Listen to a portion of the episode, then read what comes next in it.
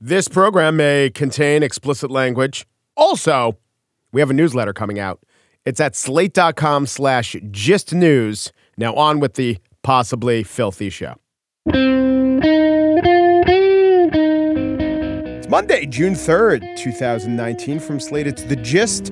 I'm Mike Pesca, and this is a Jeopardy spoiler. Skip ahead four or five minutes if you don't want to hear about what happened today.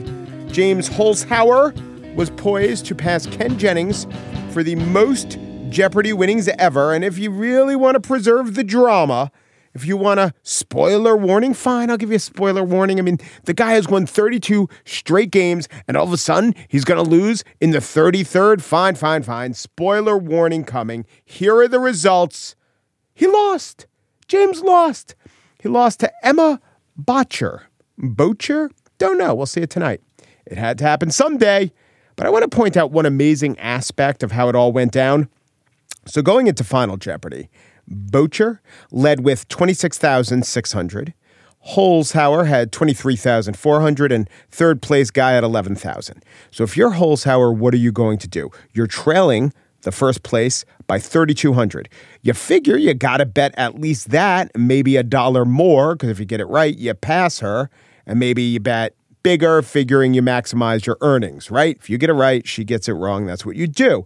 I would say 99 out of 100, maybe 999 out of 1,000 people, if they were in Holzhauer's position, would bet at least 3,200 to catch Boettcher.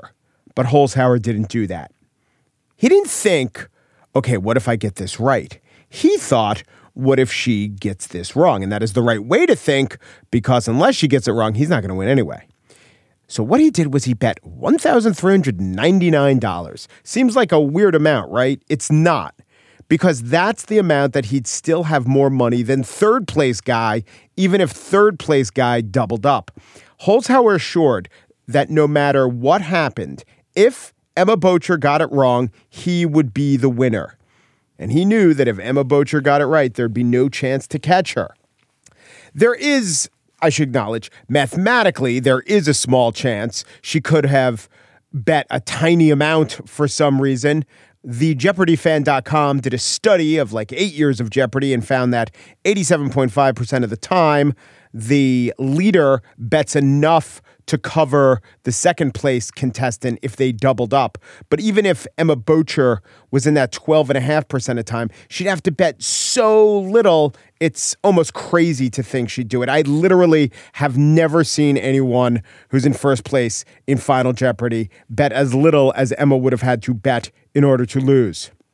And, and it happened exactly in terms of the wagering, exactly like James figured it would happen that Emma bet a lot more than double him. And the third place guy, he wound up betting a significant amount. And Holzhauer, by not betting too much, put himself in a position to win. He didn't win. He lost because Boettcher got it right. But if Boettcher got it right, he wasn't going to win no matter what.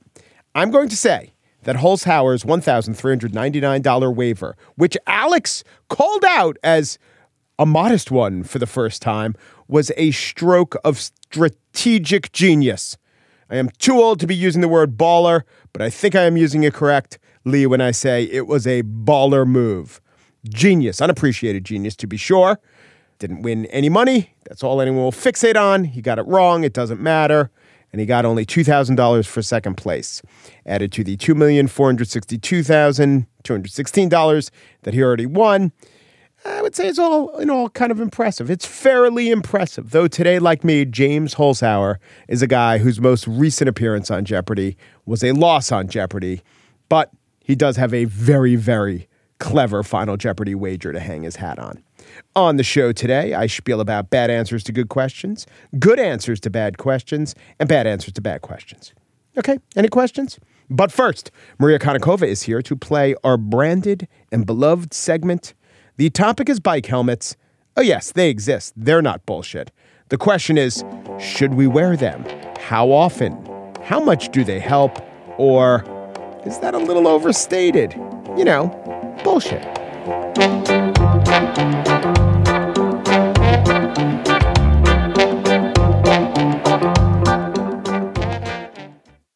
I was a kid, days were spent wandering freely through open fields, possibly playing in glass strewn abandoned lots and biking. Oh, so much biking, be it a mongoose or a bike worse than a mongoose. And one aspect of that biking that was always true is that the wind would whip through our hair. Also, back then I had hair. Now things are different. The glass strewn lots have become cleaned up. The yards have turned to cul de sacs. And the wind, well, it blows a little fiercer, but the hair cannot feel it because every kid these days has a bike helmet.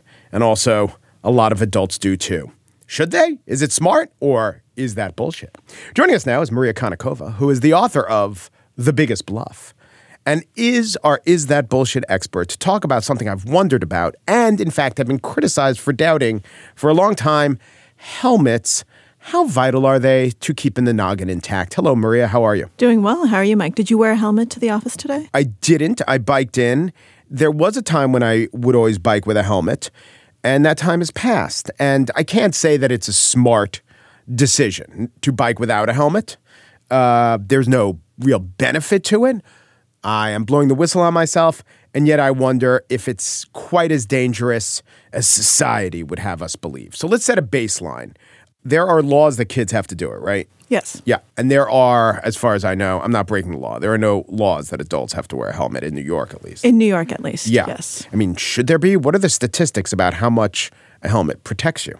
So there are lots and lots of studies on this um, in the last 20 years Mm-hmm. because people have been asking this question for a long time. And so there are a few arguments that um, get put forward a lot. One, when you mandate them, you make some people less likely to bike, um, and then you make the people who bike take more risks. Right. And then there is the argument that, well, even if you wear it, um, it might not even do that much. And we don't even have good statistics because we don't have good statistics. So those are those are the arguments that, Yeah. that I've seen. Yeah. So the statistical argument that we that our data is wrong. The most famous study about this was done in 2015, um, where this guy whose last name is Zeegers, Z E E G R S. I just like saying that. So so do. so I, so I just I'll indulge you. So I'll, I'll just I just wrote it down and I'm like Zeegers. We have to mention the Zeegers study. So he was saying that the effects of helmets are overestimated Hmm. because we don't account for distance traveled. And we also don't account for the fact that most crashes aren't captured Mm-hmm. because most people, you know, they get into a little bike accident, then they get right up. Okay, so he's saying going. that that if people are saying you need a helmet because look at all the statistics we have on all these crashes. Exactly. There's a lot of crashes where you, nothing bad happened. Exactly. The only are the statistics we have are on the crashes that make it to the hospital. Right. And then there's another argument um, from the psychology side. So this is a study about how risk seeking we are, and Mm-hmm. the guy who did the study is called Tim Gamble, Gamble. which which made me very happy for unknown reasons. And Ian Walker. So they did this actually this pretty f- cool study where they said it was a study of eye tracking, um, where you had to like look at different things. Yeah. And they mounted the eye tracking equipment either on a baseball cap or on a bike helmet, Mm-hmm. and you'd put it on. And then they were actually looking to see how many risks you would take in the simulation if you were wearing a cap versus a helmet. Yeah. Um, and they found that people who were wearing the helmets took more risks. Uh-huh. And they didn't even know that their risk taking behavior was being looked at. Statistically, significantly more risk. Yes, but this was only 80 participants. Oh. But this isn't this isn't a new idea. Um, you know, we picked this particular study because they were looking specifically at helmets and at bikes. Um, Yeah. But in psychology, this is a this is a phenomenon known as risk compensation. Mm-hmm. And by the way, um, I think we should point out that this was the exact same argument that was made originally against seatbelts. Yes. People thought that we shouldn't have mandatory seatbelt laws because they thought that drivers would drive more quickly and take more risks Mm-hmm. when they had seatbelts. It ends up that seatbelts save lives, and Yeah. this argument does not hold any water. So I started looking at what data we do have. So, first of all, there's a strong argument on the other side that helmet effectiveness is actually underreported because we simply assume that if someone is wearing a helmet, we count it as wearing a helmet. Mm-hmm. However, in order for a helmet to be maximally effective, it can't be damaged. And it has to fit correctly. Yeah, yeah. And you gotta, a lot of you got to buckle it under the chin. and a lot of people, like I actually see this all the time on the street with kids and with adults. You know, you have them sitting to the Yeah, side a little yeah. bit, which means it's way too loose and it's Right. not sitting properly, so it's not actually going to protect you properly. Plus, if you already sustain a single hit to the helmet, you need a new helmet. Mm. Helmets are not meant to sustain multiple hits. So now let's look at what the statistics actually are. Let's start with New York because we live in New York. So this one was done um, at NYU Medical and they looked at people coming into Bellevue Hospital, the level one trauma center, um, between February 2012 and August 2014 for head injuries. So this is 699 total people came in during that time. And 273 of them, which is 39%, were wearing helmets, and the rest were not. So they looked at a few different things. They tested them on the GCS, which is the Glasgow Coma Scale, which is kind of a scale of cognitive function. Mm-hmm. Then they looked at whether they were getting CAT scans, and then they looked at actual injuries, fractures, etc. So they got fewer CAT scans. So 40% had to have a CAT scan versus 53 for those who weren't wearing helmets. They were less likely to sustain intracranial injury, 6% versus 20%, including skull fracture, 1% versus 15%. And they were less likely to have uh, brain injury, 2.6% versus 10.6%. Okay. And then four people had to have a craniotomy, and three of those died, and all of those were not wearing helmets. So, in general, taking all of that together, they said that helmeted cyclists were 72% less likely to sustain traumatic brain injury compared with unhelmeted bicyclists. right. Um, that's one study. Now we have a 2017 collaboration between Seattle, Victoria, New South Wales, Australia, and the Netherlands. So these are different societies where you have different types of roads, different types of bike use. And The Netherlands, though, I mean, bike use is everywhere. It's Exactly. basically, instead of walking. yes. Um, and so this had 64,000 injured cyclists. So Yeah. now our numbers I mean, are not re- cool. A shame. Yeah. So so now our numbers are going up significantly, Yeah. right? Because and now we're looking at different societies and different amounts of bike use. I do want to say that for this study, I hope they use not the Glasgow coma scale, but maybe the New South Wales or the or the Utrecht or Haarlem so, two so, ways coma Scale. so they didn't look at a coma scale in this particular one. They like just the looked Glasgow coma scale. They just, just looked heard at about it. yeah. They just looked at head injury, Yeah. um, and they saw, they looked at odds reduction for Mm-hmm. for different injuries, and it was fifty one percent for head injuries, sixty nine percent for serious head injury, and sixty five percent for fatal head injury. Okay, so bigger sample, little less pronounced benefit than the 76% that you cited with Bellevue, but a pronounced benefit. Yes, um, Three times. You're three times more, I'm being very back of the envelope here, but you're three times less likely to have a head injury. If I'm just going to take your word for it. I'm Okay, not, I'm not like going to do any mental math right now, so I'm going to just give you a thumbs up. Okay. And there's no support for increased neck injury. So one of the other arguments is that helmets increase neck injury. So they actually also looked at this and said, well, do the helmet wearers actually have more neck injuries? And there was no support for that. Um, and then this is the biggest one that I was able to find. This was a 2018 meta analysis from Norway. So this was quite recent.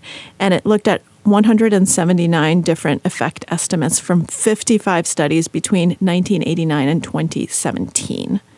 And so this one is an even bigger sample size, and we do see some smaller effects, but also significant effects. So, head injury in general reduced by 48% by bike helmets, serious head injury by 60%, traumatic brain injury by 53%, face injury by 23%, and the total number of killed or seriously injured cyclists by 34%. They also did not show any different effects between adults and children because this is another argument that maybe they should be mandated for children but not for adults or vice versa for whatever reason. Yeah. Um, so they didn't see any differences between that. And they saw larger effects when it was mandatory than when it wasn't mandatory. Um, but they were let's see they were found to have this is this is the one that has the drunk the drunk cyclists so they actually have larger effects among drunk cyclists than among sober cyclists mean, not Um, so- wearing, if you're n- going to if you're to be drunk drunk bicyclist, Wear a helmet. Definitely I got a a better, bigger piece of advice yes about probably bicycling. yes, which is- probably don't go on a cycle Yeah. but if you're already going to do it do it in a helmet Hey, how about this? Can we compare drunk helmeted bicyclists to sober non helmeted? Do we have that stat? Uh, no, that that stat is not here. I'm sorry. Damn. Yep. You have to get in touch with them to crunch those I numbers. should. I absolutely should. Um, and also, and this um, has been shown in multiple studies, the effects are much larger when it's a single bike crash as opposed to a collision with a car. So basically, and there's another study um, that was done after this. If you crash head on with a car, it doesn't matter if you're wearing a helmet. This actually goes to some other arguments against bike helmets. Well, and this isn't even against bike helmets, though. People are putting it back on the cars and saying, well, we need more bike safety. We need more bike lanes. We need fewer cars. Right. Um, and we need drivers to drive more safely. It has Yeah. nothing to do with helmets. Sure. And what I would say is the data show that, yeah, all of those things are true, that you need that too. But Yeah. bike, that doesn't mean that you shouldn't be wearing bike helmets. Right. But there was one, um, one study that showed that there are, um, and this was in London. So this was in 2018 in London. So it, this study was particularly good because it looked at volume. Um, it looked at volume of bike, volume of cars, and speed limits.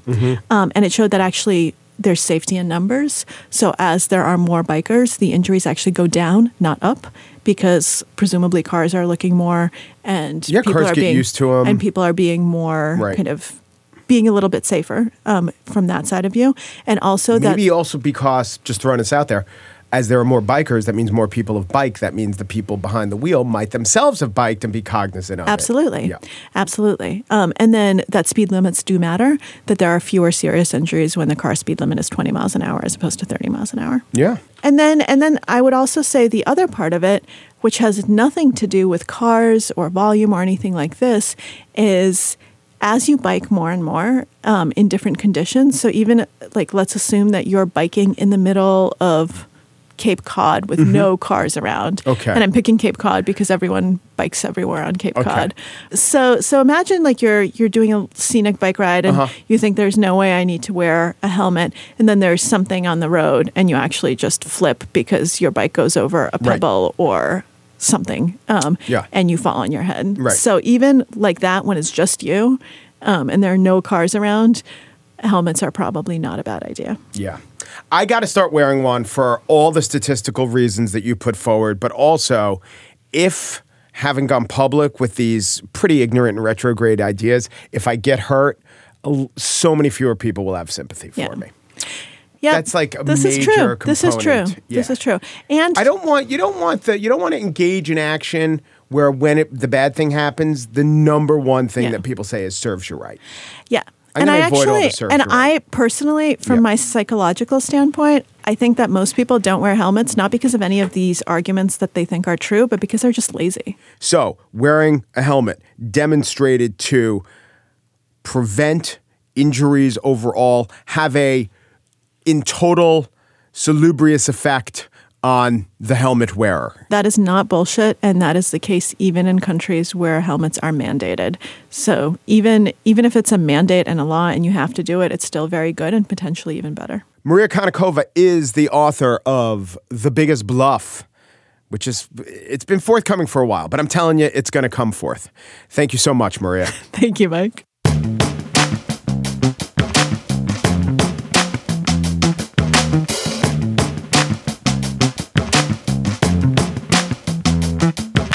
Hey, listener, you may have heard via your earbuds, car stereo, smart speaker, or immersive shower sound system that podcasts are the future. We at Slate think so too, which is why we are hosting Slate Day in New York City on Saturday, June 8th. The day starts with a performance by Miz Cracker of RuPaul's Drag Race fame. We've got pop culture trivia where you can join Slate's own writers, a play date for kids organized by our parenting podcast, Mom and Dad Are Fighting, and you know Hit Parade, that podcast about the biggest hits in pop music. They are going to have a dance party. Of course, we will have panels too, including mine, titled The Art of Podcasting with Mike Pesca. And these guests will include Manoush Zomorodi of Zigzag and Adam Davidson, who founded Planet Money, now has started his new podcasting venture with Sony. For tickets to this event, go to slate.com slash live. We'll see you on Saturday, June 8th.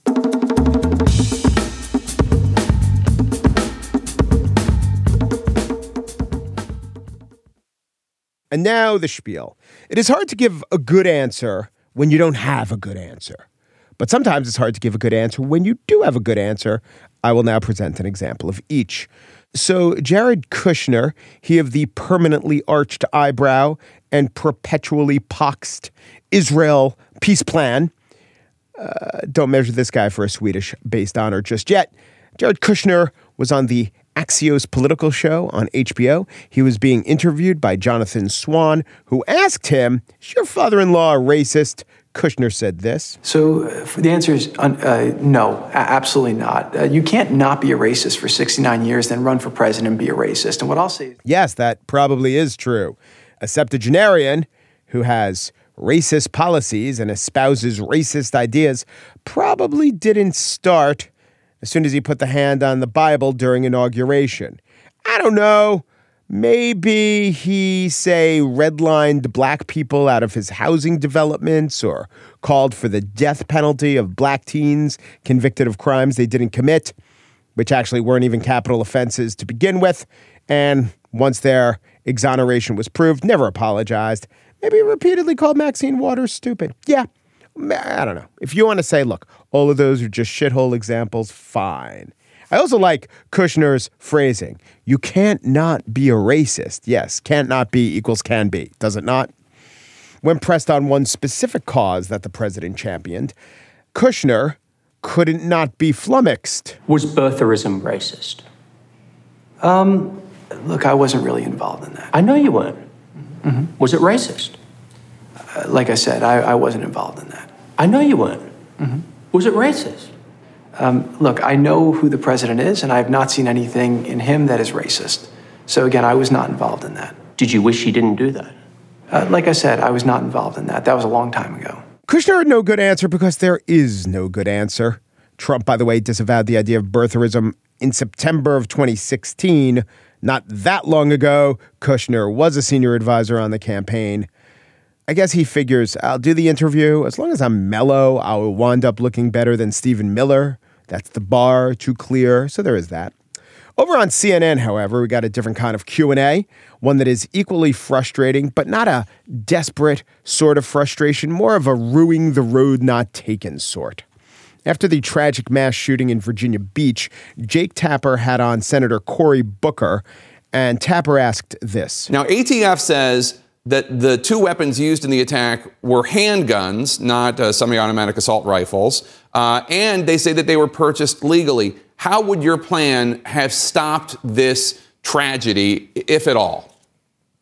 Well, Jake, again, th- this is uh, a tragedy today, but you you know that every single day in the United States of America, in the aggregate, uh, we have mass shootings that go on in neighborhoods like mine. I live in a inner city black and brown community. You were there yourself. Uh, Booker, you may have noticed, did not answer the question, not directly. So Tapper noticed, and he tried again. We are not helpless. But you, you, you, keep, you keep saying, I'm sorry to interrupt, but you keep saying we're not helpless. So I'm saying, what would have prevented this tragedy? I mean, I think that's one of the issues that people uh, wonder about when there are these horrible tragedies. What steps specifically would have stopped the massacre in Virginia Beach? And, and you've taken a look at the 16, 17 things we have in my plan that would drop the levels of violence overall from one handgun a month laws uh, all the way to investing in the kind of mental health uh, and the kind of community empowerment. Again, Booker does not answer. Or rather, he gives an answer somewhat adjacent to the question, but it seems like an indirect answer because it is an indirect answer and therefore a non satisfying one.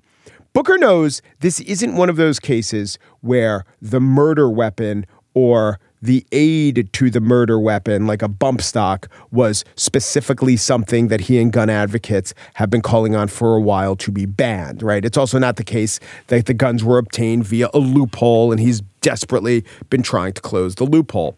But that's all right. Because when you give an answer that clearly evades the question, people will tune out. And I don't say this just to help Cory Booker's political career. I say it to help the cause of preventing gun violence. Here's how I think the answer could have gone. Now, ATF says that the two weapons used in the attack were handguns, not uh, semi automatic assault rifles, uh, and they say that they were purchased legally. How would your plan have stopped this tragedy, if at all? You know what, Jake? Maybe it wouldn't have. Maybe in a country awash in guns and with 11,000 homicides a year, some murders are going to happen. Maybe this is one that would have happened. Maybe this is one that wouldn't. I guess we can't say.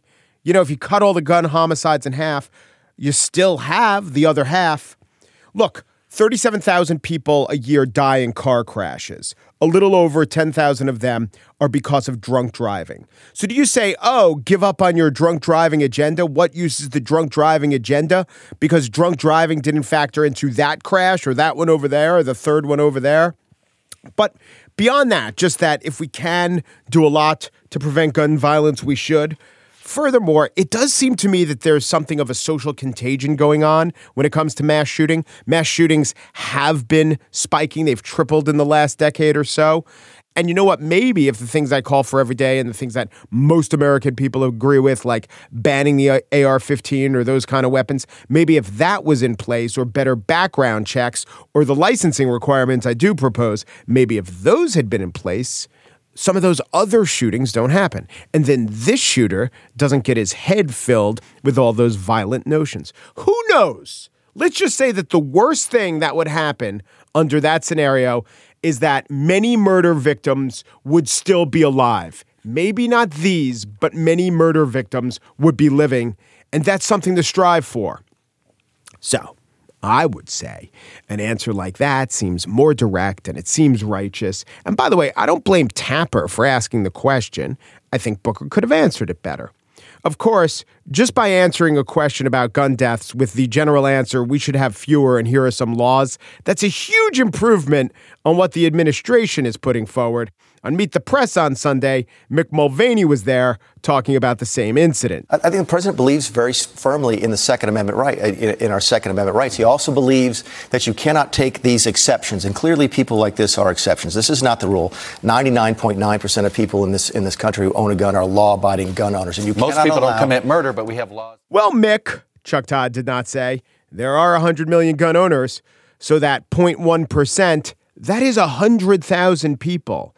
And yeah, I would say if there are 100,000 people who have malice in their hearts and guns in their hands, it's a bad situation. If you're telling me, well, here's how to think about this mass murder, there are only 99,900 or so others who could do it, you're not calming the situation. And by the way, that's a very off the cuff dismissal. Did you have the CDC generate that 99.9% figure? But even so, on its face, it is very, very disturbing and not an answer to the problem. It's about as disturbing as the situation with gun violence in America is disturbing. It is a situation that will not be quelled with good rhetoric, but it is not helped any by bad answers either.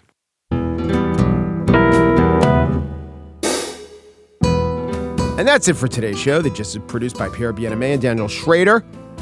Wonder where Donald Trump's racism has gone? Long time passing. Where is Donald Trump's birtherism gone? Long time ago.